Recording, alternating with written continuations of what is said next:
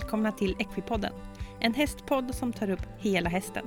Med mig, Elin Weiner.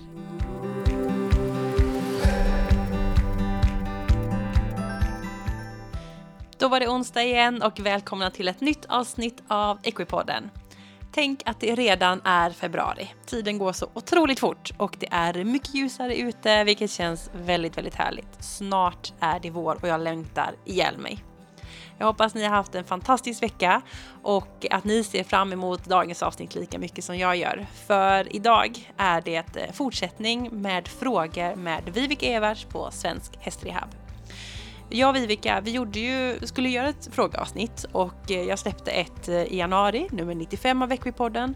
Men eh, när vi satt oss för att spela in det här så inser vi att oj, vi pratar på som vanligt och det var så många frågor och de är fantastiska allihopa så vi ville verkligen få med alla frågor. Så vi sa nej, vi tar en paus och så gör vi ett avsnitt två.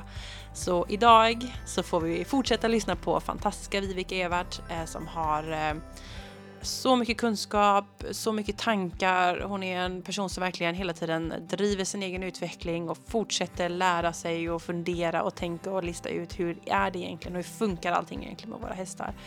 Och eh, hon är alltid en populär gäst så um, jag är otroligt glad att få säga att idag är det Vivica och era frågor som gäller här i Equipodden.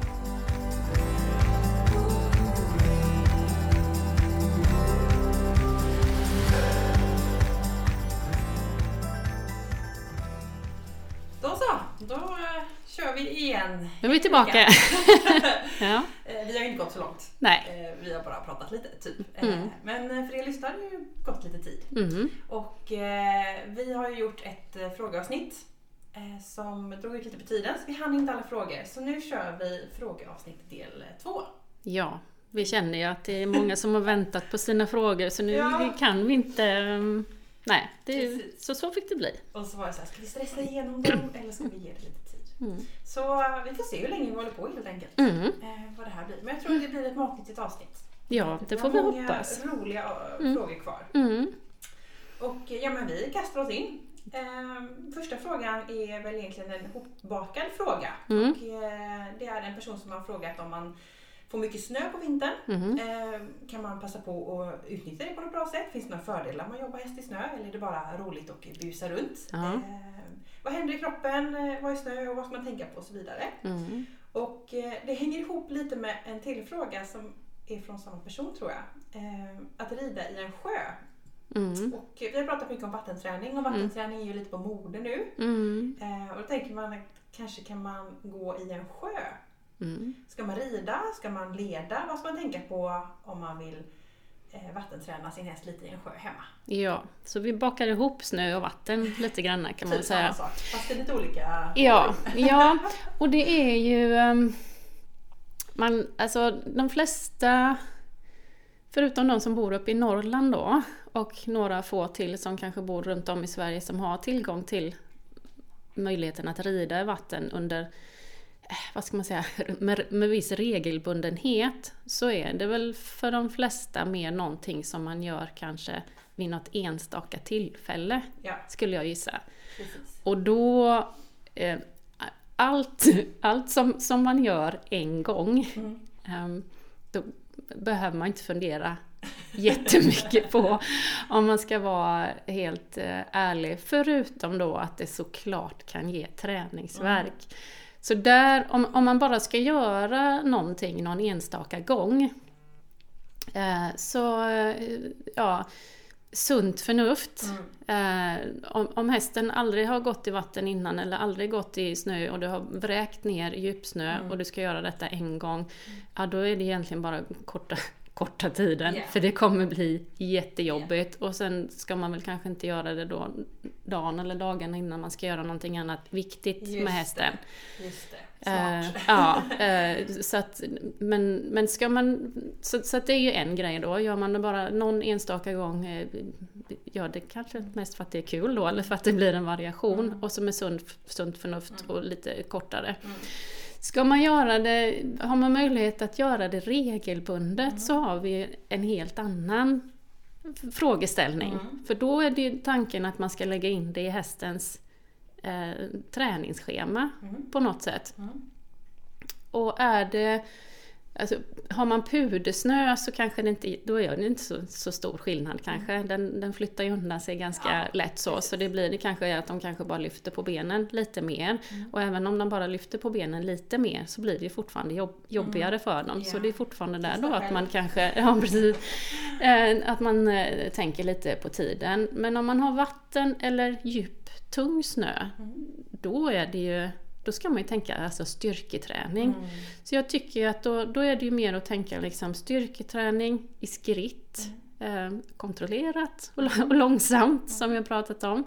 Eh, snarare än kanske trav och galopp då. För har vi trav och galopp då blir det ju eh, då är det konditionsträning mm. snarare. Och ehm, så då får du fundera på vad, hur vill jag utnyttja detta? Vill jag använda det till att hästen ska få bättre kondition eller vill jag passa på att träna styrka? Mm. Eh, och, och, vill man träna styrka så är det ju snarare lite långsamt mm. och kontrollerat. Mm. Och att mm. hästen liksom får verkligen jobba emot motståndet eller lyfta över om det är snön eller vad det nu än är. Mm. Eh, och sen sätta det då i relation till det andra man gör mm. eh, med hästen. För det blir ju sannolikt eh, träningsverk av det. Eh, sen är det ju att man då sitter på hästen till skillnad från vad man gör i, um, i, i, vattenträning på, mm. på band som, mm. som jag har, eller som flera har såklart. Och när man eh, sitter, när man sitter på hästen och den jobbar emot eh, motstånd. Man, man, får fundera på om hästen sänker ryggen där också. Mm. Så har du en häst som har problem med rygg, till exempel så rekommenderar man ju inte vattenträning i, i högt vatten. Mm. Och ännu värre högt vatten, högt tempo. Mm. Därför för att liksom klara av det motståndet som det erbjuder mm. så kommer hästen höja, alltså den kommer spänna, sänka mm. ryggen. Mm. Mm. Och det är ju samma sak i, om man då ska, ska rida vatten eller, eller djup snö, tung snö, så att fundera på liksom, vad gör hästen med ryggen? Mm. Har du en rygghäst, det vill säga en, en häst som har problem med ryggen, mm. så kanske inte det är jättebra. Uh, utan allt som, utan kanske hålla det lite ja, läg, lägre vatten då, lägre tempo och sådär. Man, man får alltid liksom fundera på det är ju, som vi är inne här till exempel lite grann med surefoot-padsen, det är ju sällan liksom vad själva verktyget eller träningsmetoden eh, erbjuder i sig, utan hur mm. gör hästen, mm. hur beter sig hästen med just detta? Mm. Eh, använder den sin kropp på ett sätt som bryter bryter ner den mm. eller bygger upp den mm. när man gör så här. Mm. Då i detta fallet rida i vatten eller snö. Uh, och är det, är det en häst som har problem med just den här kroppsdelen så det kanske inte är så lämpligt då. Men som sagt, är det bara någon enstaka gång så är det ju oftast inget, liksom, inget uh, större, utan bara sunt förnuft och korta tiden då. Men vill man använda det i, i regelbundenhet i hästens träningsschema. Fundera, analysera mm. och föredra hellre långsamt och mm. kontrollerat mm. än... Det är inte uh, more is more ja, I, i, ofta med, med hästarna. Utan uh, använd det på ett sätt där, där de kan använda, det, använda kroppen de, har ju, de vill ju gärna göra det mesta snabbt ändå. Mm. Mm. Så har man någonting som kan göra att man kan utnyttja det på ett lite långsammare sätt så tycker jag snarare att man ska mm. passa på att göra det. Mm. mm. Och där är det ju det är så lätt att tänka så här, ah, men desto hårdare jag tar, desto snabbare jag springer, ja. desto bättre är det. Mm. Men det ökar ju skaderisken också. Ja. Eh, men det är ju bara att gå på gymmet själv. Eh, jag tränar en del och ibland när man kan göra så här lite viktigare så pumpar man lite fort och hinner många. Och så mm. kan man ibland så säger tränaren så här, ja, men nu ska vi göra sådana här negativa eller som man ska göra. Hålla emot. Ja. ja. Och det är så jobbigt. Mm. Det är så, så här, två senare så här, åh, det bränner. Mm. Eh, och det är samma för hästarna. Mm. Såklart, mm. att springa igenom, visst. Mm. Eller att, eh, Precis, det blir, ju, det blir ju mycket, alltså när man gör saker långsamt träningsmässigt så blir det mer isolerat. Mm. Man har ju en tendens att liksom använda hela kroppen. eh, på ett sätt som är mer, eh, alltså när det går snabbt. Och det är det man ser också när, när de ska liksom jobba då med högt tempo, lite högre vatten, att de liksom mm, tar i med hela kroppen och då blir det också att de sänker ryggen. Och, ja, mm. De går ju lättaste vägen såklart. ja, Det är som det, så är det. Mi- Minsta motståndets lag. Ja. Mm. Precis. Och, Men det är klart, eh, jag själv har ju också varit ute och busat på de här fantastiska ängarna. Ja, det är Eh, jätteroligt. Det är fint och det tycker de Ja. också. Ja, det är ju smittas och Ja. framåt och så. Ja. Men det var när jag var ganska ung så var jag ute sådär och Mm. busade. Då var det dagen efter så bara Shit hästen är ju halt. Mm. Så var den ju inte. Nej, Den var så, den var så mycket träningsvärk. men hade sån så träningsvärk bara, ja. ja. nu måste jag vila. Ja. Och då lärde man sig det. Ja, man får lära sig vissa Man saker den, sina misstag också. den hårda vägen ibland. Men Mm. då vill jag ändå fråga, Mm. för att jag tänker att i norra delen av Sverige så Mm. är det ju snö Mm. från, nu vet jag inte riktigt, men oktober, november till februari, mars kanske. Ja, Och, och jag tänker även i södra Sverige, för det var ju nu för inte alls länge sedan, det var ändå snö i en, två veckor. Mm, Och då kommer det ju mycket, så kommer det ju hagarna. mm, Då blir det också tungt, eller hur? Hur ska mm. man tänka om det har snöat mycket en dag eh, och så ska man liksom rida på kvällen? Mm. Ja men där tror jag inte, du menar att med, just med hagen då, Mm. jag tror inte de rör sig De står still jättemycket. då? Ja, jag tror inte att de rör sig så pass mycket så att man ehm, det, det ser man väl kanske i så fall i, i snön så. Men och bor man i ett område där, där det liksom är mycket, då, då, då, handlar det om att man får fasa in Mm. fasa in att... Eh, för det är klart, man kan ju inte... Om man vet att man ska ha snö i paddocken i, i ett halvår Mm. så, så måste man ju ta hänsyn till Mm. det. Och då är det ju att, att fasa in eh, Mm. ans, ansträngningsgraden liksom. Mm. Mm. Mm. Precis. Mm. Ja men tänka Mm. till. Ja. Analysera och fundera. Ja. Eh, bra, då hoppar vi eh, vidare. Mm. ska vi se här. Eh, vi kan ta den här då. Eh, utöver Equibody Balance, Mm. vad kan man göra hemma för en stark och sund häst? Och Equibody Balance har vi pratat om lite innan och vi ska göra ett till avsnitt där vi ska prata Mm. om Equiband och Equibody Balance. Mm. Eh, men eh, du kan väl ta lite, lite grann kring den frågan. Vad innebär det och vad kan man göra, liksom, vad kan man göra för en sund och frisk häst hemma? Ja, Det vill väl alla ha? ja Ecki Body Balance då är ju eh, min, min metod, arbete från marken, som jag liknar lite grann vid yoga för friska hästar eller som aktiv fysioterapi för eh, ja, som sjukgymnastik som jag använder mycket för rehab. Och det är ju en superbra metod att eh, lägga in i hästens eh, träningsschema. Mm. Eh, i början så vill vi gärna att det ska vara kanske 20 minuter tre gånger i veckan för att sen kanske fasas ut då så småningom till att man gör det kanske en gång i veckan eller en gång var tionde dag eller vad det nu kan vara. Och, ja, men ut, utöver detta, det är, vi återkommer ju till det hela tiden, den här variationen då Mm. som är eh, en... Eh, o, alltså det är så oerhört viktigt Mm. för hästen och hästens kropp och hästens styrka och hästens hållbarhet, hästens proprioception, att kunna hantera och bibehålla den här aktiviteten i ehm, ja, men i leder, i eh, muskler, i fascia. Mm. Ehm, så att ju mindre, alltså ju mer begränsad man blir i sitt i hästens träning, man går miste om så mycket. så det är viktigt, jag, jag håller på och jobbar nu med att uppdatera appen. Mm. Reiki Body Balance finns ju som en app som man kan ladda ner och lära sig metoden. Nu kostar den 149 kronor. Men den ska uppdateras och med övningar och lite mer texter och så. Eh, Och där kommer den, så då kommer den nog gå upp lite i pris. Så det, man kan kanske passa på, Passa på att ladda la- ner. den. Men där har jag bland annat lagt till ett pussel. Ja, En bild med ett pussel. Eh, den har jag sett på dina sociala medier Ja, precis. Vi kanske kan lägga ut den här med den här också. Eh, och de här pusselbitarna, om man kan göra, man kan få till så många av dem som möjligt. Eh, för varje utav de här pusselbitarna erbjuder hästens, vad ska man säga, eh, men pro- proprioception, den här inputen till, till alla de här eh, receptorerna. Eh, den jobbar också med, varje pusselbit är också unik för hästens rörlighet. Mm. och eh, vad ska jag säga, mot- motoriska förmåga att, att kontro, kon, kunna kontrollera sin kropp. Ehm, och gör man inte, om man har få utav de här pusselbitarna så blir det att man liksom, vad ska man säga, be, be, berövar hästen lite eh, den här delen. Och det gör också att, att hållbarhet och skaderisken ökar. Eh, Och det behöver inte nödvändigtvis vara att hästen visar smärta för att den har ont.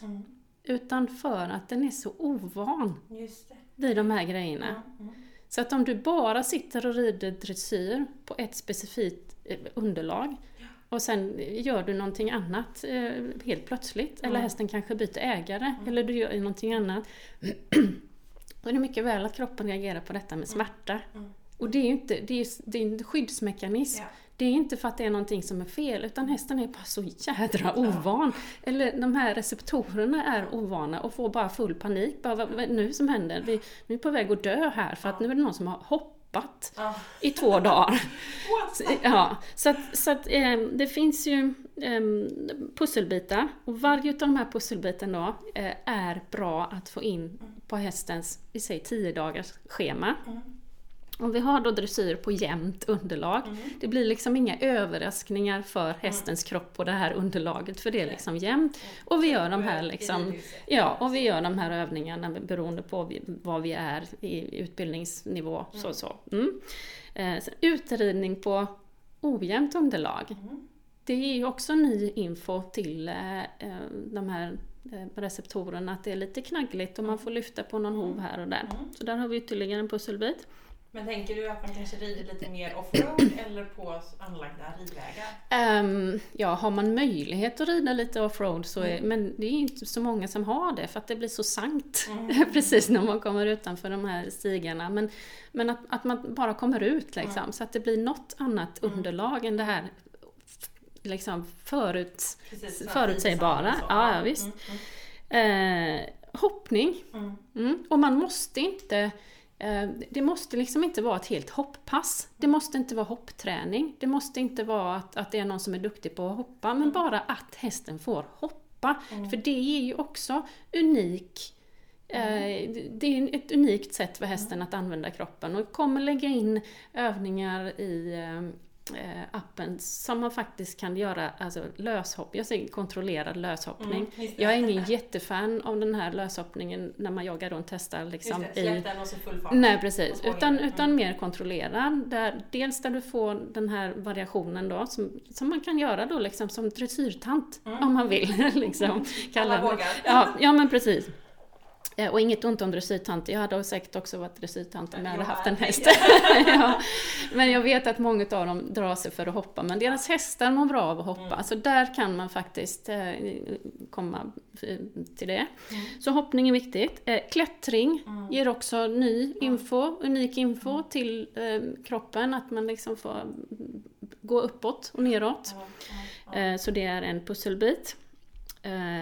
Vi har en pusselbit som är då eh, vattenträning eller så. Eh, Och det är inte alla som har tillgång till det. Det är få som, som kommer fylla hela, pus- Ja, precis, hela det här pusslet. Men det är, känner man då att man kanske har bara tillgång till sitt eh, fiber och, och, och, och underlag och sitter och dressyr, men man kanske har något ställe man kan gå och vattenträna. Ja men då kan det vara en värdefull eh, grej. kan- Alltså för det är ju olika i olika stall och vissa har till exempel inga ridvägar. Eh. Vissa har inte möjlighet att komma ut. Man kanske bara har en anlagd travbana. Ja, är ja, ja, har, ja, då är det visst. inte så stor skillnad. Nej. Och eh, man kanske absolut inte kan hoppa sin häst av någon anledning. Ja men då får man hitta vilka pusselbitar kan jag ta? Ja, precis. Jajamän. Smart. Eh, upphöjda bommar. Mm. Så vi hopp, hoppning är en grej, men upphöjda bommar är också en och då är det liksom, vi pratar skritt.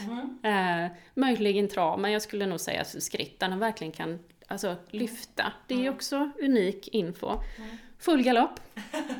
Är, eh, full galopp är definitivt en pusselbit som ger helt Mm. unik, eh, unika egenskaper.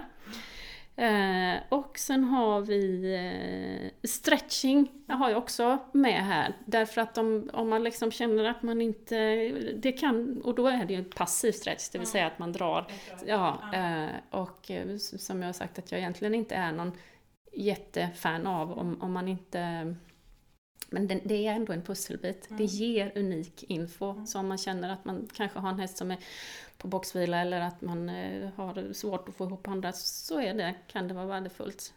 Och en till som jag vet är svår för många att få ihop, det är lek med pilatesboll.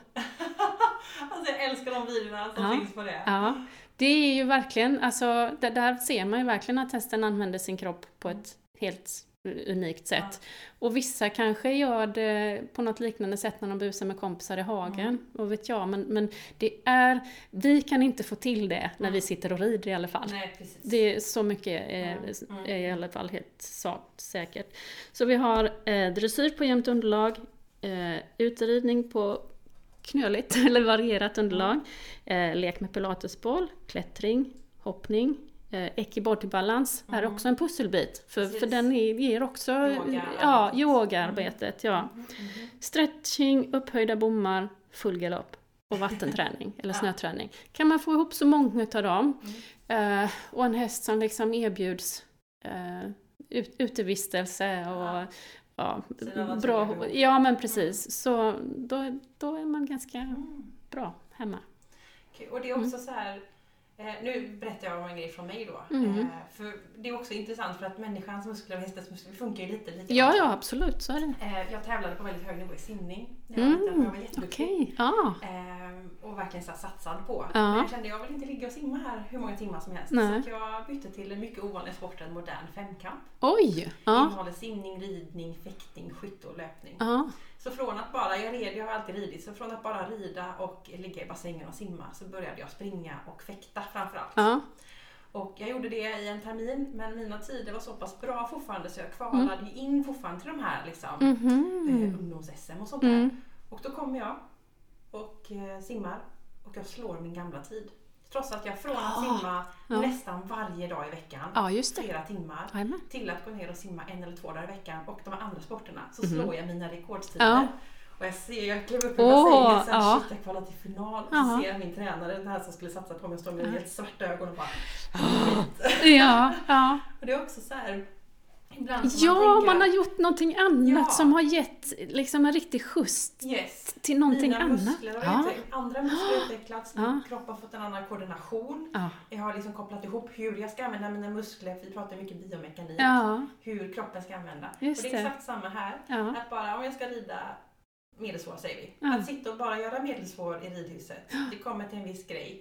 Men om jag lägger till mer saker ja. så kanske jag kan komma Mm. ännu mer. Absolut, absolut. Vi, vi, ja, det är verkligen så att åh, vi fokuserar så mycket på vissa grejer och teknik och det ska sitta ditten och datt. Ja. När jag egentligen kanske bara skulle göra några helt andra Ja. grejer och så bara poff så funkar den där slutan till höger eller Ja. vad sjutton Ja. nu kan vara vi är ute efter. Ja, det är verkligen... eh, Så att det är inte bara det här att man tjatar om variation. Det, det finns verkligen en poäng med det. Ja.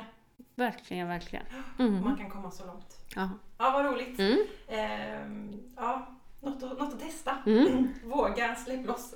ja, men precis. Ja, gör det. Sen Gör kan lite man ju förstå om man, om man tycker det, om man bara har varit i ridhuset och plötsligt ska börja rida ut, då kanske man tycker det är läskigt. Men Ja. eh, ta en trygg häst, häng med. Ja, ja och det finns även, alltså, även om man tittar på den här lilla pusslet då så finns det ju ändå en del, del grejer som man kan göra Mm. ändå för att, för att liksom komma, eh, bara utöka det Mm. man gör. Mm, Ja. någonting mer. Mm. Mm. Men också att tänka på, precis som vi sa innan här med snöträning, gör man någonting nytt så Mm. tar det lite tid. Och det är också återigen om jag om man är en person som kanske spinnar på gymmet och så Mm. plötsligt går man och gör något sånt här body Ja, ja. Då kommer man ju ha sjuk träningsvärk sen. Ja, precis. Så att man inte direkt tänker att det är inte nödvändigtvis fel på hästen utan det är kroppens, den varnar. Mm. Oops, vad har, här, nu händer det Nytt, någonting. Ja, ja, visst. Red alert, du, du, du, du. Det är no och det är ju ofta det att man kanske gör något nytt och sen så går det ett par, bara shit nu är hästen halt, men börjar man liksom nysta bakåt Mm. bara, fast vet du vad, det här hände ju här. Mm. Det är eh, de här receptorerna Ja, som bara har eh, dingelingelingelingeling. Så, så att det är så med smärta. Ta lite tid. Mm. Ja, kul! Det Mm. var en rolig fråga. Mm. Ehm, ja, men nu, då hoppar vi vidare. Vi kan ta den som jag har skrivit här då. Ehm, här är en häst som har fått en muskelskada i ländryggen och det är Mhm. kopplat till att det varit en felanpassad sadel. Eh, vi vet inte vad det är för skada men jag tänker just eh, när det blir en sadel som inte sitter bra så blir hon kanske spänd och får ont. Och den här hon vill veta lite om dos and don't, vad ska man göra, vad ska man tänka om man har råkat få en sadel som inte passar. Ja. Det, visa tecken på. Ja men precis. Smärta. Eh, Ja, egentligen är det ju oavsett, eh, pro- alltså, oavsett skada i ryggen eller så, så är det ju hyfsat lik, likvärdig rehab eh, om man kommer till mig i alla fall, eller hur man tänker. Och med, med all rehab så är det ju först och främst att man måste få hästen smärtfri. Eh, och det är ju såklart att eh, ta bort det som har gjort ont, om det då är sadel eh, eller om det är någonting annat. Eh, och sen är det ju, veterinärerna går ju in med sina metoder och hjälper till att få det smärtfritt. Och sen, ja, du, eller jag eller andra då ur fysioterapeutiskt eh, tänk använder ju kanske lite mindre invasiva metoder för att få hästen smärtfri. Så att den börjar våga använda sin rygg igen. Ehm, och sen är vi ju då, det, det vi nämnde där i avsnittet om multifider, att har hästen haft ont i ryggen så har den ju stängt av de här multifiderna. Så vi måste hjälpa hästen tillbaka att eh, för det första att stabilisera sin rygg, för det har ni ju då svårt med eftersom den har stängt av de här små som egentligen har det som deras uppgift. Utan den, har ju, den går istället att stabilisera sig med de här stora eh, musklerna som, den in, som inte är tänkt för det. Utan vi måste ju då, så där går ju ekiband in, eh, tycker jag, och hjälper hästen att aktivera magen. För att eh, hjälpa till med stabiliteten och under tiden även måste vi då börja med de här övningarna. Eh, med eh, ja, stretch kallar man det ofta fast det är inte stretchövningar. Man vill bara att hästen ska sträcka sig.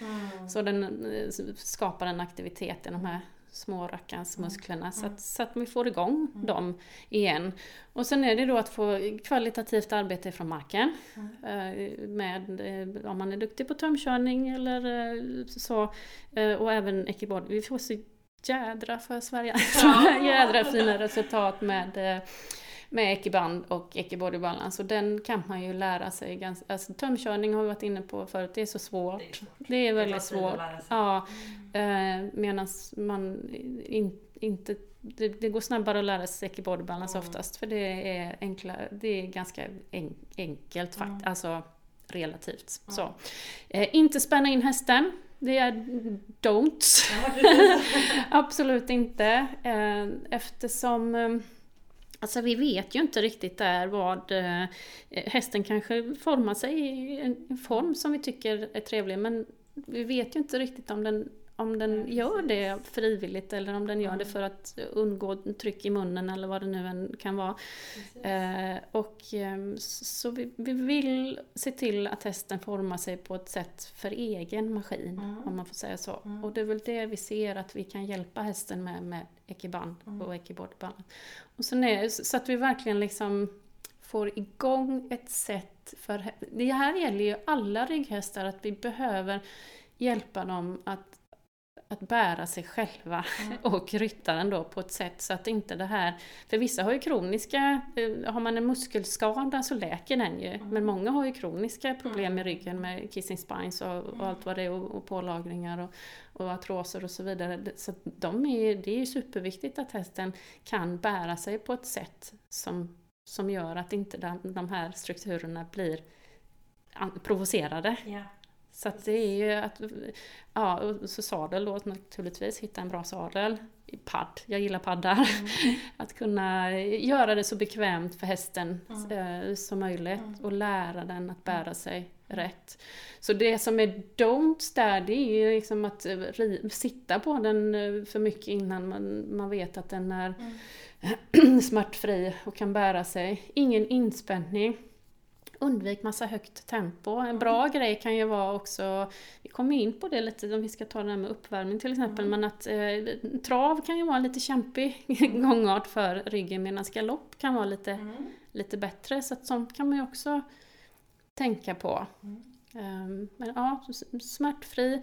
Man kanske behö- kommer behöva ha lite regelbundna alltså fysioterapeutiska behandlingar med laser eller TENS eller ja, akupunktur eh, och så vidare. Ehm, och ehm, Ja, och om någon ska in, nu kommer vi tangera lite det vi var inne på innan, men om någon ska komma som kallar sig för kiropraktor, mm. då tycker jag att, det ska, att man ska eh, göra research ja. där också. Ja. Jag har faktiskt två hästar som kommer till mig nu eh, på remiss, ja. för att de har blivit skadade av folk som kallar sig för kiropraktor. Uh, Årspraktik är så läskigt, man ser ja. någon gång de står med hammare och slår och... Ja, uh, så att um, jag måste säga att, att det där är ingen... Um, man, man, nej, man måste verkligen veta vad man ska göra. Och är man, och är man veterinär i botten mm. eller kiropraktor mm. i botten, det vill säga legitimerad, då har man ganska mycket mm. kött på benen och man har ju också försäkrat på ett sätt som gör liksom att det blir men att bara liksom skriva på Facebook, eh, min häst har fått det här, någon som kan tipsa om en kiropraktor och så får man tips och så anlitar man. Nej, gör inte det. Där har vi en dots då. Framförallt om din häst redan har problem med ryggen. Och, um, ja, det, det, finns duktigt mm. folk och det finns folk som inte är mm. riktigt eh, lika bra på det de gör. Och där kan det ju bli om, om man anlitar en massör som är bra eller dålig mm. så kan det i alla fall inte bli jättefel. Nej, Men om man ska anlita någon som ska in och liksom knäcka och bända och banka och bonka mm. Mm. så kan det bli, alltså felmarginalen är lite läskig där tycker jag. Ja, mm. Japp. Och jag tänker ställa en följdfråga där för jag tänker att om man har en häst man känner oj shit nu har ont i ryggen, jag tror att det är sadeln. Mm. Ska man ta bort, jag tänker för då behöver man prova in en ny sadel. Mm. Ska man ta bort sadeln ett tag så att hästen blir smärtfri och får bygga upp sig lite grann innan mm. man bygg, hittar en ny sadel? Eller kan man hitta en ny sadel direkt så att man kan ha ridningen också? Eller hur ska man tänka där? Ja, där tycker jag ju då att, eh, för det kan ju ta tid. Mm. Eh, I många fall så kan det ju faktiskt vara, alltså det kan ju vara en kombination av eh, kvalitativt arbete både från marken och uppsuttet som faktiskt bygger upp hästen. Precis. och ja, då är det ju viktigt att man har en eh, sadel, så man kanske måste fixa eller skaffa en, en bra mm. sadel. Mm. Eh, men där tycker jag ju då faktiskt att man kan jobba med paddar. Mm. Det finns ju bra kvalitativa paddar där, där man kan jobba med correction, det vill säga att man kan fylla i och plocka ut fyllning ur, eller de här, ur paddarna så att, så att de kan passa mer. För att alltså hästar ändrar sig ju jättemycket hela tiden. Så att vad, har man en, en sadel som sitter perfekt eh, i april mm. så kanske den gör inte det i, i augusti liksom. Så att eh, jag tycker inte att man ska vara rädd för att använda paddar och fylla i och fylla ut och ta bort och sådär. Mm. Så att, eh, för många hästar är det ju faktiskt ridningen som, som kommer vara eller kvalitativ ridning i kombination även med arbete från marken. Som, för det kan vara svårt att få, mm. att få till det i mm. bara arbete från marken. Mm. Mm. Mm. Ja men det är en bra mm. tanke att skicka och det är väl bra, har man en bra sadelprovare kan man ju ta med de tankarna. Ja. Och säga att jag är i en uppbyggnadsfas ja. här nu. Ja. ja men verkligen. Um, för att, uh, ja, nej det är nästan svårt att liksom ta de här sadlarna som sitter perfekt och så tar man mått och det ska sitta perfekt för man vill inte ha padd. Nej visst, men det sitter perfekt nu ja. Mm. Men det mm. går bara ett par månader så är det inte så perfekt längre. Mm. Ja, det har man ofta hört att ja, men den satt ju bra, den är utprovad. Mm. Och, då skyller man oftast på att det var en dålig saluprovare. Ja, eh, För den, ja. Men den satt ju bra då. Den satt ju bra då, ja. De kan ju ändra sig jättemycket mm. så att det behöver ju inte alls... Uh, um, nej, mm. helt rätt. Mm. Absolut. Ja. Mm. Bra, mm. den skickar vi med. Eh, sen tar vi nästa fråga här då. Här är det en person som skickar in om en häst som är utdömd av veterinär på grund av fissur och det får du mm. förklara mm. vad det är för någonting. Ja, fissur är ju spricka. Fraktur är det ju lite, lite mer dramatiskt, lite större, sönder. gått sönder. Du kan mm. ha liksom benbitar som, har, som sitter vid sidan om mm. eller har verkligen blivit liksom brutit benet som man säger. Fissur är ju mer spricka då. Spricka. Japp. Och eh, då undrar den här personen om det finns chans att stärka upp kotled efter operation eller hur man ska tänka. Ja. Eh, och, ja, och då säger jag så här att eh, alla hästar som kommer till mig gör jag allt i min makt för att mm. hjälpa på allra bästa sätt. Eh, men det är veterinären mm. som bestämmer hur, framförallt ur djurskyddsaspekt skulle man väl säga, hur, mm. hur mycket man ska försöka.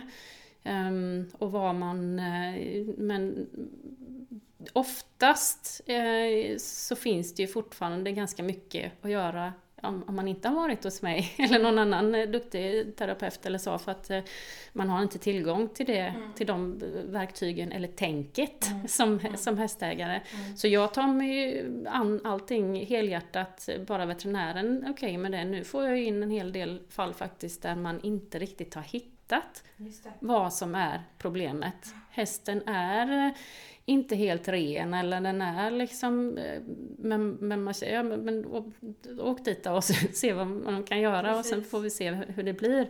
Um, och, och där... Um, får man ju titta och utgå liksom från vad, vad, vad, vi tror kan göra. Och för mig är det ju oftast ett, liksom, jag tittar ju på hela hästen och oftast finns det ju väldigt mycket att göra. Jag tittar aldrig bara på det problemet utan jag ser ju instabilitet, jag ser liksom vävnader som är stumma, stela, hårda, behöver hjälp, gör ont och så vidare och så vidare. Så jag mm. lägger ju upp liksom någonting för, för hela kroppen. Mm.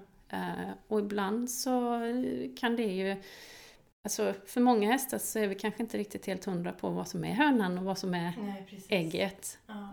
Um, och var, varför den gör som den gör. Men, men det är ändå, alltså i de här fallen när, när man har en, en uh, diagnos, mm. det är veterinären lite grann mm. får um, bestämma mm. det såklart.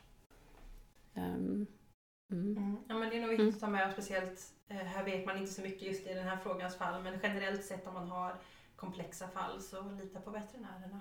Ja, eh, ja, för det handlar ju om att de får göra en bedömning av skadan, hur, hur hästen kommer belasta. Det är liksom eh, frakturer och fissurer och sånt långt ner i benen. Det blir svårt för mm. hästen. Det, det måste ju läkas. Alltså just just fissurer och frakturer och sånt, där är det ju verkligen, man vill ju att de, där måste de ju stå, stå still. Mm. De kan inte, till skillnad från en senskada till exempel, där man vill gärna ha igång hästen så fort som möjligt mm. egentligen för att det ska läka på bästa sätt. Mm. Så det är ju lite olika där. Men mm.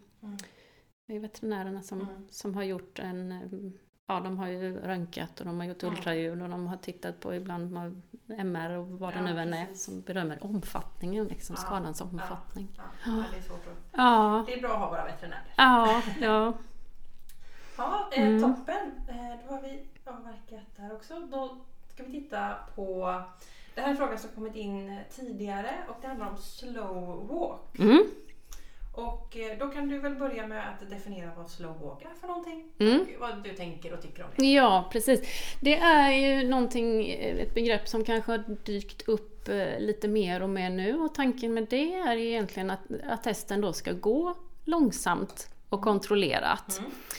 Uh, och ur mitt perspektiv så tänker jag så här att slow walk för en uh, frisk häst tycker jag egentligen eh, är intressant om man lägger till ytterligare någon grej.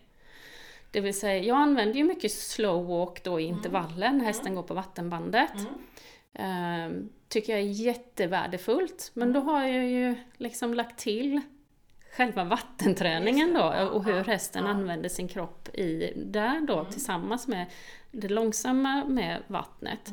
Mm. Eh, jag tycker också man kan använda det alltså på ett vanligt skrittband. För där då blir det ju mm. slow walk plus eh, underlag som rör sig. Mm.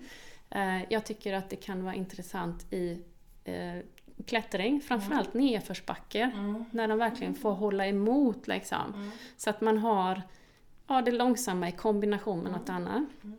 Och bommar Bommar, mm. absolut. Uh, där, så att, för inom, jag tycker definitivt när man lägger ihop det med någonting annat. Mm. Uh, an, annars för liksom, friska hästar som går rakt fram på, på platten, mm. eller på, på vanligt. Där tycker jag egentligen att skritt har mer effekt om man låter dem gå med så stora steg som möjligt. Mm. Det vill säga, ja, Mm. egentligen behöver nödvändigtvis kanske inte gå så snabbt som möjligt men i alla fall kanske lite motsatsen till slow då, att Mm. de, så att de tar ut eh, övertrampet. Mm. För då har du ju en lösgörande effekt egentligen i hela överlinjen och även bogar och höfter. Men det finns ytterligare en grej som, som är... För det finns ju, om man testar sin häst i detta i, i slow walk, och då är det nästan att du får gå framför och gå bakåt, liksom, så att den följer efter. Om hästen då går som ett småbarn i trappa, Mm.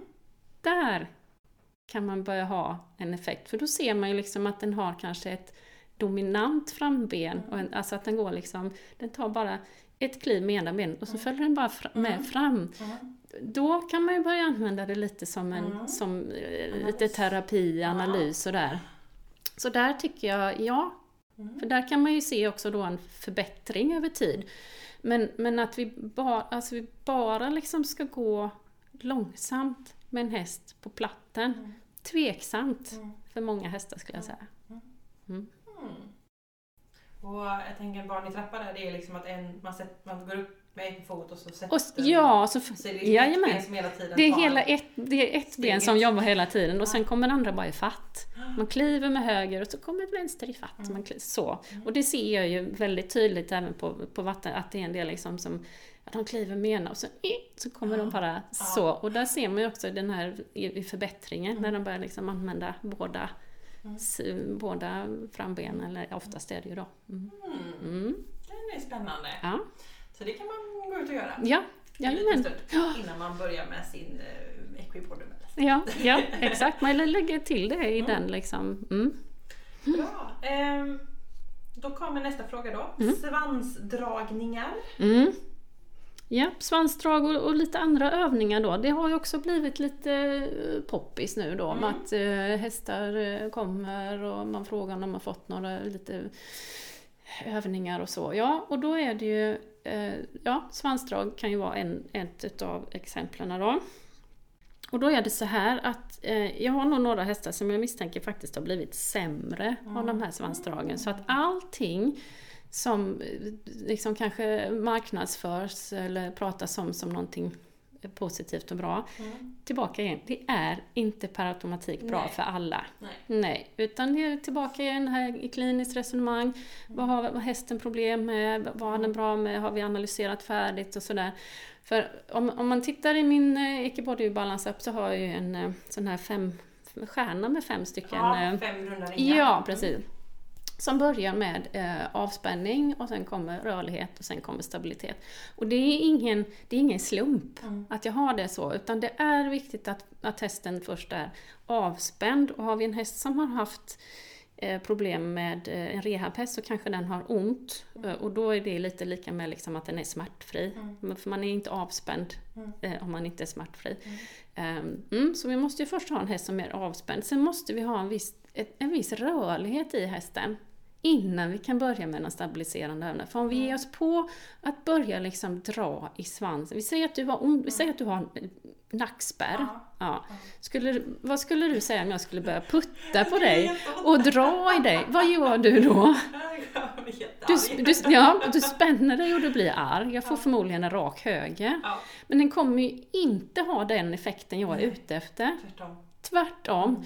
Så att det finns liksom människor som får rådet att, att dra hästen hundra gånger i svansen. Åh herregud. Ja. Och har de då ont någonstans, och in, eller inte har rörligheten, s- det, de, kommer ju bara spänna sig Mm. och bli värre och värre. Så att det är inte att bara oj, jag har läst att svansdrag är bra, det ska jag nog göra. Utan måste titta för, är hästen avspänd? Har den rörlighet? Får jag effekt Mm. där jag vill få effekten? Mm. Eh, Eller kommer bara hela hästen spänna sig? Så att återigen analysera vad behövs och vad händer när jag gör det. Mm. Och det är även ja, någon häst som, eh, det är lite det här med eh, killa under magen Mm. för att de ska lyfta magen. Ja, Eller killa på rumpan eller Ja. någonting annat. Vad gör hästen när jag gör detta? Mm. Om du har en häst som blir skitförbannad Ja. när du killar den under magen och bara kör upp huvudet och Ja. sänker ryggen. då har den ju ingen, Nej, det det har ju ingen effekt. Det var ju verkligen helt fel håll. Då är det ju inte en övning för den här hästen. Så när, när, när hästarna kommer in till mig, eh, ba, ba, ba, vi pratar om liksom, vi gör upp hela så, och sen, och sen går jag runt och testar vilka övningar som funkar. Hur svarar hästen på den, det här? Hur hårt, hur mycket? Och, och sådär. Och, s- och sen jag, okej det här är övningen vi ska göra med den här, hästen. Har du gjort någonting annat innan så gör inte det nu, för att det funkar inte för den här hästen. Så att det gäller verkligen att eh, analysera och titta och ja. Mm. Bra! Mm. Och där, ehm, där får man ju ja, precis titta på sin häst. Ja. Du kommer på det hela tiden. Ja, återkommer till det hela tiden. Och det här kommer ju också då erfarenheten in. När man har gått den här liksom, utbildningen eller vad det nu är, då har du papper fullt med grejer du ska göra och behöver lära dig. Sen gäller det att omsätta detta. Hur funkar den här hästen med detta? Hur funkar den här hästen med den skadan med detta? Och så vidare och så vidare och så vidare. Så att det, mm, det är verkligen att pussla ihop Ja. alltihopa med erfarenhet. Verkligen. Ja, superintressant. Mhm. Eh, bra, vi har eh, några frågor kvar. Mm. Och eh, jag tänker att vi tar den här med uppvärmning. Ja. För den eh, tänker jag kan eh, få lite tid. Ja. Ehm, hur, vad tycker du är en bra uppvärmning? Hur ska man göra? Vad ska man tänka på? Vad ska man inte missa? Ja, jag tänker ju så här att uppvärmning då är, där vill vi förbereda för att det vi ska göra ska bli så, så bra som möjligt. Eh, och jag älskar ju, alltså skritt är ju då ganska underskattat och gärna gå bredvid hästen så den kan frigöra sin rygg. Eh, med maximalt övertramp. Eh, behöver, inte, behöver liksom inte promenera runt i 20 minuter. Det handlar inte om det, utan bara se till att åh, allting, allting kommer igång. Och sen, Inte ha den hängandes längst bak i grimskaften. nej, nej men precis, utan och där har man också då återigen nytta av att ha jobbat en lite i body balance för att du har en position som gör att du verkligen kan få, få igång den här skritten. Eh, och sen även lite mindre volter då som gör att den mjukas upp lite grann i sidan. Inte göra de här varianterna som var poppis ett tag, att man skulle stå liksom still och sen nästan jaga runt hästen i någon form av bakdelsvändning. Ja, just det. Ja, eh, d- där den liksom skulle trampa in då med inne bakben långt in och så vrida runt sig, och vrida runt sig, varv på varv på varv på varv. På. varv. Det är skitjobbigt för höftleden. Ja. Så det är ingen, den stryk den. Utan Nej, liksom, den det, ja, precis. Så att, eh, med, med lite mindre volter där i, i skritt så att den liksom får mjuka upp sig även i, i sidorna. Mm. Från marken eller uppe på? Nej, jag tycker från marken. Ja. Gå några varv och så gör några svängar. Ja, ja visst. Och sen eh, upp då och där ska vi inte börja liksom plocka i munnen på, på hästen först utan den behöver ju få värma upp sin kropp och sina leder och sina muskler och få upp liksom en, en bra smörja upp den in, innan vi börjar eh, tänka på form och sådär. Och då tycker jag att man kan absolut trava något varv om man känner för det. Eh, och sen ganska snabbt lyfta rumpan ur sadeln och låta hästen galoppera sig varm. Eh, I några varv åt, åt varje håll då. För att just galopp... Ja, för just galoppen är ju en, en, en, en gångart som... Ja, det, det, gener- det blir varmt, de blir varma i kroppen. Eh, Det synkar bak och fram ganska bra på ett sätt som, som gör att den liksom kan eh, värma upp sig och aktivera både fram och bakdel. Koordination lite grann. Traven är ju mer egentligen att traven kan ju liksom trav, frambenen kan trava på sitt och, och bakbenen. Ja, vi har ju sett de här nu med, hästar som går ganska osynkad trav egentligen. Men, galoppen är mer, eh, det blir eh, koordination. De, eh, de kan syresätta sig bra i galoppen för galoppen är alltid eh, koppling kallas det för, att varje, varje galoppsteg är synkat med ett andetag. Så att diafragman är, liksom, får ett väldigt gott Ja, flyt ja, i den här böljande. Medan de i traven, eh, där är det inte synkat på det sättet. Utan där, där är liksom andningen mer Ansträngd. ansträngd kan man säga. Ja. Eller inte lika naturlig. Nej, det blir inte det här liksom flowet med att, att, det, att det stämmer överens. Och sen är ju, alltså galoppen erbjuder ju verkligen in med båda ba Alltså det är ju väldigt lösgörande för så, så att om skritten löser det liksom rotation om man säger i hela ryggraden så har man ju galoppen då mer alltså flexion och extension, att ländryggen, att den kommer in med bakdelen, in, in med båda bak, de, de, bakbenen Ja. in under sig. Eh, Så att när man har gjort detta, där har man ganska bra förutsättningar tycker jag för att få igång liksom resten av passet. Man vet att testen är varm, den är, alla leder är uppvärmda och uppmjukade och den är förhoppningsvis pos- positivt inställd till resten av passet. Än, än att man sätter sig upp med en gång och börjar plocka ihop den så. Jag är ingen jättefan av det och jag tror inte hästarna gillar det heller. Eh, ja, att man nästan lite får lära dem det här med att, att man bara ska mjukgaloppera igång.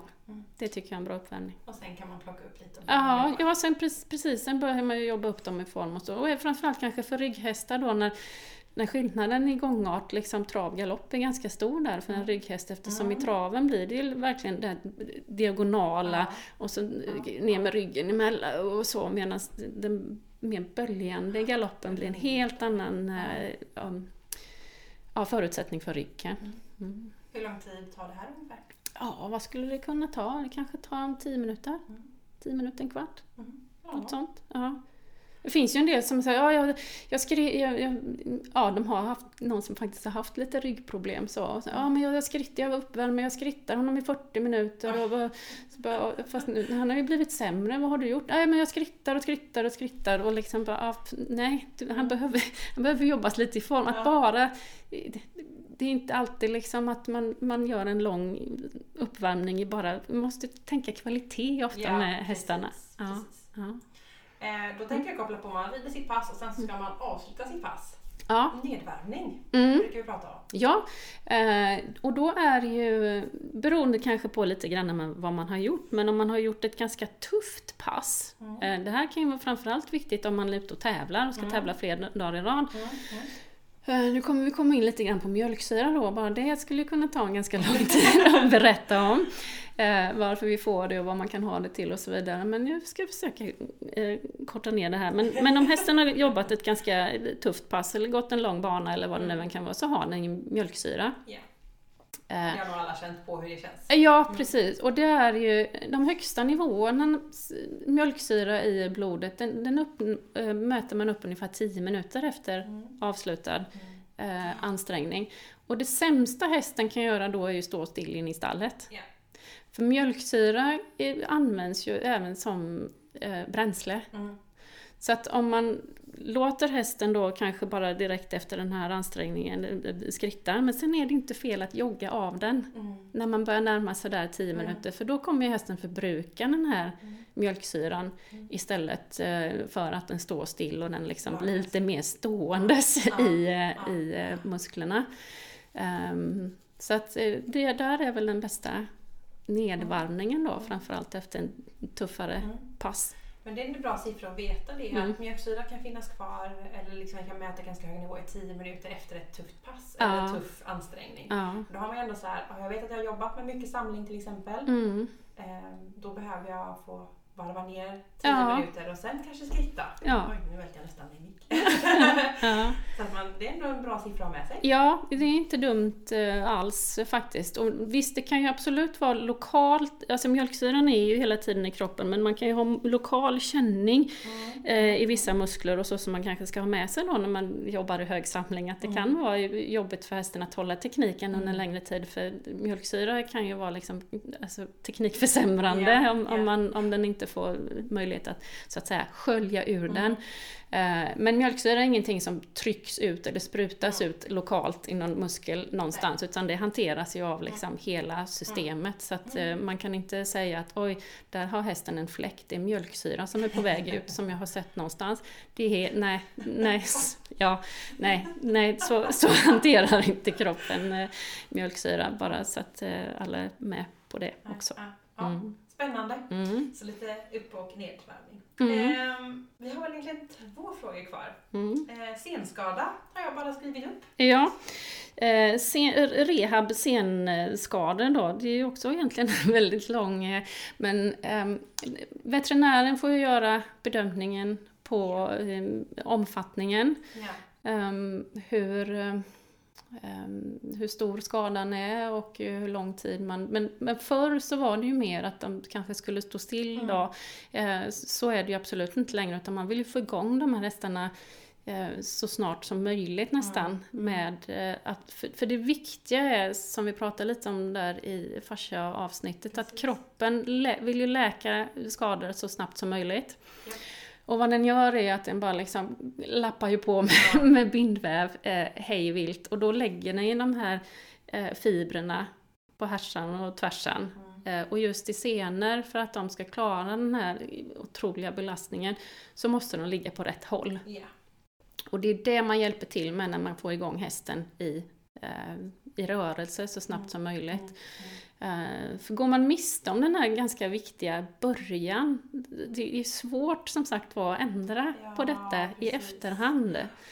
Eh, så att det är ju då ja, kontrollerade eh, pass med eh, skritt, hårt underlag. Djupt underlag vill man ju undvika då för att eh, Dels för att på un, man vill ju att, att eh, hästen ska landa med, vad ska man säga, eh, trakterna först, Mm. eller så. De ska inte landa med, med tån först, Mm. utan de ska landa med, trak, med trakterna först. Då går det i djupt underlag så kommer de gå ner mer där. Mm. Och då blir det mer belastning på vissa beroende på om det är djupa eller böj, eh, ytliga böjsenan och sådär. Men, men det blir mer ordning och reda Ja, på, på ett eh, hårt eh, underlag. Och sen är det ju gärna på den här typen av strukturer så pratar man mycket shockwave då Mm. för att hålla igång läkningen. Mm. Laser kan också vara bra men då Mm. pratar vi den här liksom, frekvensen, hur ofta det, det ska vara lönt. Ja. Ehm, och sen är det ju ofta en ganska lång rehabtid Mm. på detta, på senor och ligamentskador. Eh, och då kan det vara väldigt viktigt när man sen sätter igång att man, där kan ju vattenträning vara väldigt eh, eh, värdefullt när man väl ska upp och rida sen, att inte hästen har tappat alla sina bärande, sitt, sitt bär, bärande muskler. Det är viktigt med skoning, hur Mm. hästen är skodd, om den ska ha kil eller inte kil, om det är överrullning och så vidare, och så vidare beroende på Mm. vilken sena eller vilket ligament som är skadat. Ehm, och ehm, ja, ja, är det hopphäst man ska rehabiliteras så är det ju viktigt att man gör ett ganska, jag har ett ganska tydligt schema som Mm. jag tycker man ska följa med för att komma igång med hoppningen. Och det är ju både liksom viktigt att öka successivt belastningen och, och mängden Mm. och sådär så att det blir, så det är väl ett schema på cirka 12 veckor eller någonting sånt där har jag. Eh, Men ja, det är ju kom, det är komplext och man vet ju oftast kanske inte riktigt, eh, det är så med all rehab, man vet inte hur långt man Nej. hur långt det kommer hålla så att säga. Men det finns ju liksom travhästar som har gått med senskador som klarar det. Och en Ja. den belastningen är ju liksom så maximal. Man, ja, men det är viktigt att, att det blir rätt från början för det är svårt att göra om Mm. En Det var som vi rehabilitering. sa i det första Ja. avsnittet, bygga snabbt, Ja, fort. ja så att den, så att den lägg, lägger sig i rätt ordning och kan Mm. liksom tåla den här eh, påfrestningen Mm. som, som blir. Mm. Ja, men eh, Mm. superintressant. Mm. Eh, och jag kan ju säga också, för vi har pratat om eh, avsnittet med fascia. Det Mm. är nummer 82, släpptes 22 september 2021. Och även det här multifira-avsnittet har vi Ja. nämnt också. Och det är 74, 23 juni, precis innan sommaren. Så att, eh, har man inte lyssnat så hoppar man tillbaka där. ja, men precis. Där har vi massa spännande grejer. Mm. Men, men då tar vi sista frågan då. Ja, då kanske vi är där. Ja, Ja. och eh, då är det en lyssnarfråga som skriver så här, eller lyssnare som skriver så här. Mm. Efter ett år med regelbunden equi body balance träning, Mm. fantastiskt. Ja. Hur går man vidare? ja. Vad är nästa steg? Vad är nästa steg? Ja, men jag tror många gånger att vi eh, på sätt och vis kanske vill ha att man ska gå vidare, Mm. att det ska bli svårare, att det ska bli tuffare eller snabbare Mm. eller högre eller så. Men jag tror att man ska tänka med eh, Equibody Balance att det är ett eh, komplement till det andra Mm. som är värdefullt bara som det är. Mm. Ehm, jag springer ju en hel del till Mm. exempel och det har jag gjort länge. Och, men jag håller, det, det, är, det är viktigt för mig att springa de här fem kilometrarna Ja. tre gånger i veckan. Jag springer inte snabbare, jag springer inte lite längre. Men det är viktigt för mig att göra det för resten av eh, mitt liv och min kropp. Eh, man kan ju alltid, alltså det kommer ju lägga till mer övningar här och lägga lite mer bomövningar och man kan utveckla det till hoppning till exempel och sådär. Men det måste inte man måste inte utveckla det. För om du tänker att du utvecklar allting det andra du gör med hästen, du kanske rider en lite högre samling, du kanske hoppar lite högre hinder, då kanske detta är ett, en värdefull ventil eller ett sätt för hästen att använda sin kropp eh, som inte måste utvecklas liksom. Men det är klart, har du en häst som gärna går liksom med mulen i backen så vill du gärna utveckla det att den kommer lite uppåt. Jobba lite med repet då, för vi vill ju gärna ha näsan eller nosen i höjd med bogspetsen till exempel. Och man kan ju börja jobba med mer, kommer också lägga in i appen mer alltså förslag på hur man liksom nu gör vi detta, när du har kommit dit så gör du detta, detta, detta. Men det är alltså man kan ju jobba med tempoväxlingar, med övergångar, större och mindre volt eh, och alla olika ja, gångarter och som sagt även lägga in då eh, hopp, eh, bommar och hoppning. Men, men tänk mer att eh, alltså folk som går på yoga går för yoga för att det är liksom ventilen och att det är ett viktigt komplement till allt annat man gör. Så att, eh, och det är fantastiskt, om, alltså man kan bara ta hästen i, i grimman och repet och så går man ut och så gör man någonting som är väldigt värdefullt för den på ett väldigt enkelt sätt. Så, så, så känn inte pressen att ja, men nu kan den ju här, vad ska vi göra nu? Ja, bra, låt, låt det vara så då. Och kanske utveckla andra grejer. Just det, att känna det. Men ehm, jag kan förstå känslan lite om man har gjort samma övning, samma Mm. övning, samma övning. Det blir ju lite tråkigt och hästen lär sig det också Ja. kanske att man mentalt sett. Men eh, det är som du säger, det kanske kommer lite nya övningar. Och Ja, man kanske kan göra något annat också. Så. Ja, men precis. Om man, och som sagt, om man tittar på det här pusslet då så är, är det en värdefull Mm. pusselbit, bara som det är. Och om du har en skogsslinga eh, som du rider på så, så, så, tyck, så är den ju värdefull för hästen även om det är samma Ja. slinga liksom. Det är inte så att du måste åka ut och åka någon annan. eller, eller att du slutar med det för att du kan den eller för att hästen kan den. Utan det är bra ändå. Mm. Men, Ja. men testa med, gärna med mer övergångar och kanske en del tycker säkert att det är kul att börja testa med frihet, alltså släpp repet och se vad som händer Ja. utan liksom. Och börja göra, man, man är ju fritt, man kan ju hitta på grejer, bara lära hästen spansk skritt eller vad det nu än är. Jag känner bara att mitt jobb som terapeut är lite det, det, det är liksom lite avslutat när, avslutat när häst, med just med, Eki Body Balance. Sen, sen kan man ju som sagt hitta på nya, nya övningar eh, med, jag vet inte allt vad man kan få hästen att stegra och hej och men det, det är ingenting som jag känner att, vet du vad, din rygghäst behöver lära sig att stegra. Nej, men det, måste den inte, men den behöver lära sig att gå avspänt. Liksom så. Mm. Ja. Mm. Bra! Mm. Men eh, det kan också vara kul att känna att det kommer en uppdatering. av Ja, appen. det, Nästa snart. jajamän, vi jobbar på det. Det finns alltid att göra. Ja, det gör det. Ja, Vivica, nu blev det en timme till. Det blev... vi som sagt, får vi ihop en halvtimme? Ja, det fick vi. Mm. Eh, fantastiskt. Har vi, tagit, vi har tagit alla frågor va? Ja, det har vi nog faktiskt gjort. Mm. Men, men då säger jag så här. Eh, tack så jättemycket. Ja, tack själv. Och vill man eh, se mer av dig, då är det Instagram och Facebook va? Stämmer. Svenska Hästrehab Mhm. och hemsida Mhm. och app. Och appen heter Icke body balance. Och finns överallt. Ja, Google Play och App Store.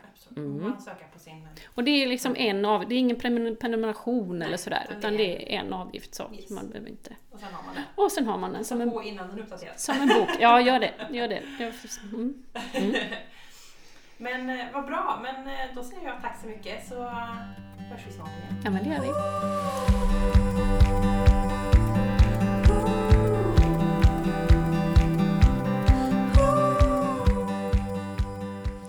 Tack så mycket Vivica, alltid lika fantastiskt när hon är med.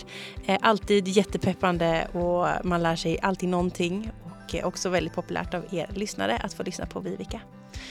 Ha, är det första gången man lyssnar på Vivica så kan jag tipsa om att följa henne på Svensk Hästrehab, Facebook och Instagram. Och jag vill också tipsa om att följa Equipodden på sociala medier och då är det Facebook och Instagram som gäller. Och där är du med och påverkar vilka gäster som ska vara med och vilka frågor jag ska ställa. Nästa vecka träffar jag en eh, av ja, ridsportens mäktigaste faktiskt. Hon var med på den listan som kom ut från Hipson för innan jul. Och eh, hon driver en av Sveriges största bloggar, en blogg för vuxna och eh, ja, jag säger inte mer än så. Ni får se. Nästa vecka är jag tillbaka i Equipodden och så länge får ni ha det så bra. Hej då!